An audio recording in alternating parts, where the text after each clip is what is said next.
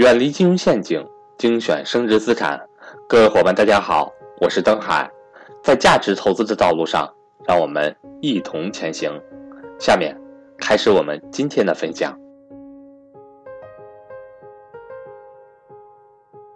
是有一种论调啊，也有一些机构，包括有一些组织呢，宣称现在这个货币贬值，对吧？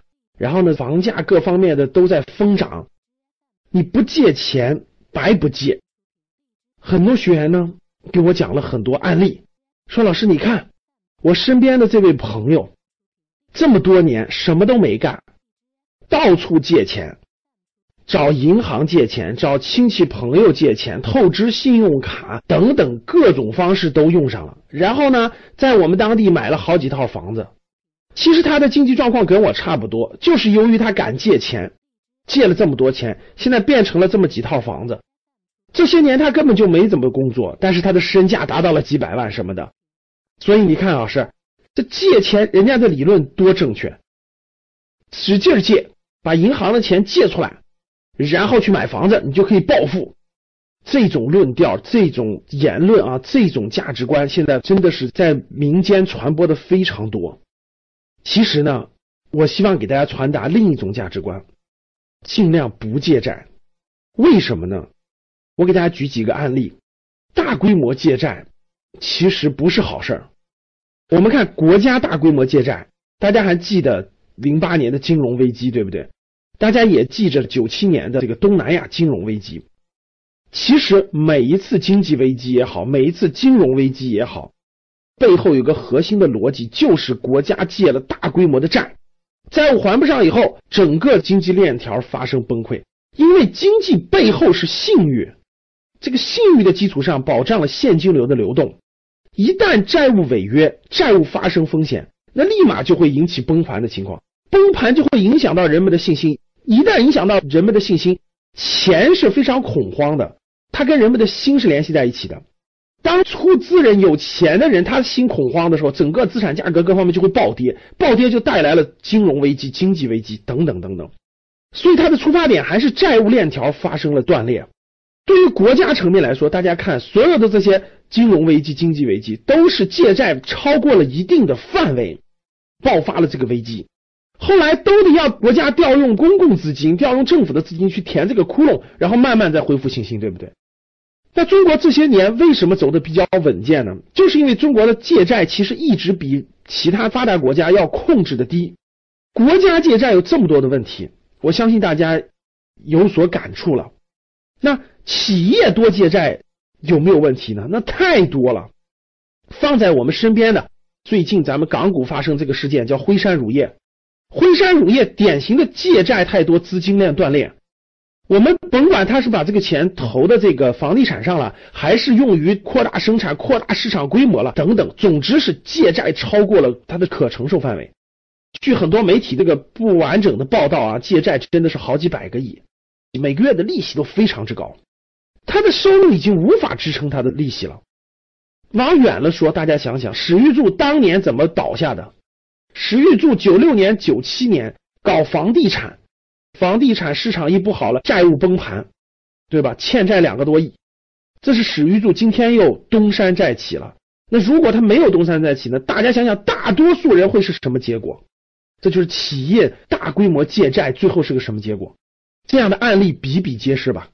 同样，各位个人多借债有什么结果？个人多借债的这个结果还用说吗？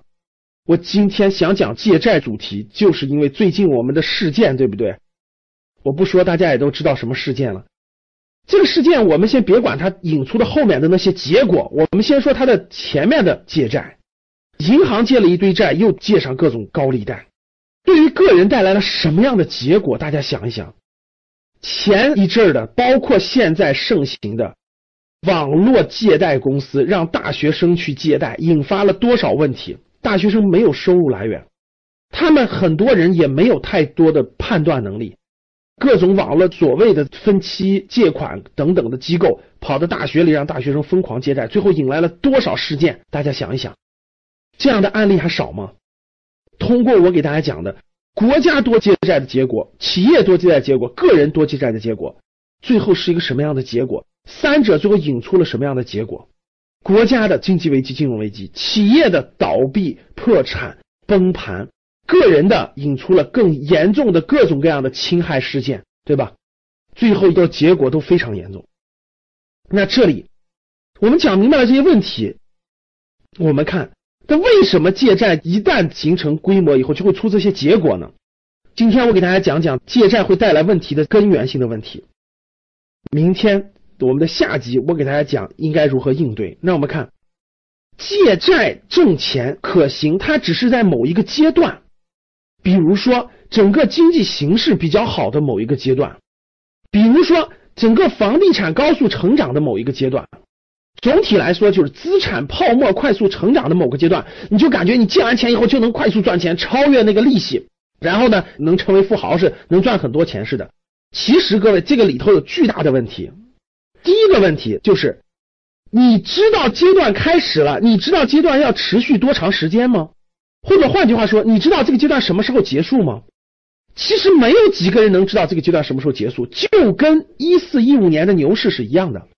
牛市来了，大家疯狂去买，大家借钱去投入股市，哇，我赚钱了，翻倍非常快，一年百分之五、百分之六、百分之七、百分之八，这些利息算什么呢？我几个月就可以翻倍。这种疯狂阶段到底能持续多久？你知道吗？没有几个人能知道什么时候结束，你知道吗？不知道。那结束的时候，直接一下就把你带进去了，对不对，各位？所以没有几个人知道这个阶段什么时候结束。你在这个阶段当中，你疯狂借债能赚钱，这个阶段一结束，你就结束了这个历程，甚至你要倒赔回去。过去你身边的好多人借了大量的钱买房子，好像赚到钱了，那是因为不是不报，时候未到，时候一到，一切全报。还是那句话。该还的还得还，时间未到。那第二个就是，就算你这个阶段都成功了，各位，那你也只是在十年、十五年当中成功了。人的一生，你未来一生有多长时间？大家想想。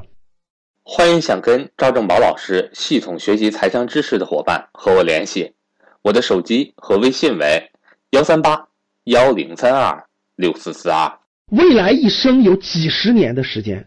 大规模负债借大规模的债务就能赚大钱，这种习惯一旦养成，我问大家，你还会弯下腰、弓下身去赚那一点一点的小钱吗？你还会去赚那些利润一点一点的合理的利润吗？不会了，你这辈子后半生，你永远是赚的所谓的暴利，你就会想尽一切办法去找这种波段。那你敢保证你人生就每个这样波段都能找到吗？结果下一个。突然有点某类资产又涨了，房价又涨了，哎，你就觉得是机会了。结果你又大规模负债进去了，最后的结果是什么？我相信你又回到原点。这就叫做人性。一旦养成人性以后，你如何控制出来呢？你知道什么时候喊停吗？所以这就是大规模负债养成习惯以后，谁都控制不住。国家会养成这种习惯，企业控制不住，个人也会控制不住。人性啊，背后都是人性。所以。今天我想跟大家互动一点，你身边有这样的人吗？总是借钱，总是借债，为了借债去发展。他看着很有钱，开着奔驰宝马，好像有很多套房，但其实背后他有大量的负债。你身边有这样的人吗？你如何看待这个问题？明天我给大家讲下半部分，我们应该怎么做？我们应该如何面对负债的问题？好了，各位，欢迎大家跟我互动。留言还有朋友圈转发，谢谢大家。